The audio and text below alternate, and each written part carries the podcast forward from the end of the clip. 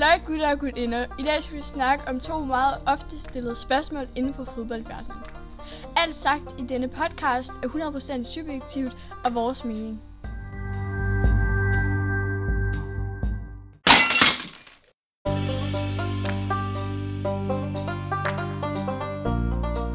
Det første spørgsmål er, hvem der er bedst, Barcelona eller Real Madrid?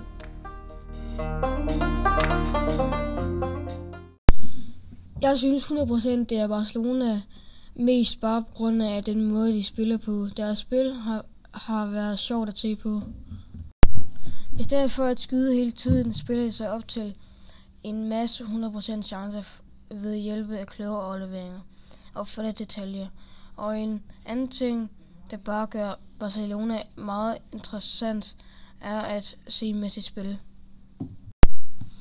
Jeg synes, det er Real Madrid, som er det bedste af de to, hvilket også blev bevist, da de spillede i El Clasico. Den kamp vandt Real Madrid 3-1, og det tænker jeg bevist, hvem der var den bedste klub.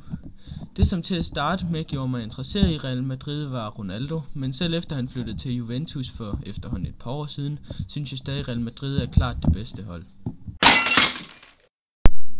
Hvem synes I er bedst af de to topfodboldspillere gennem de sidste mange år? Altså Ronaldo eller Messi? Hvem er bedst?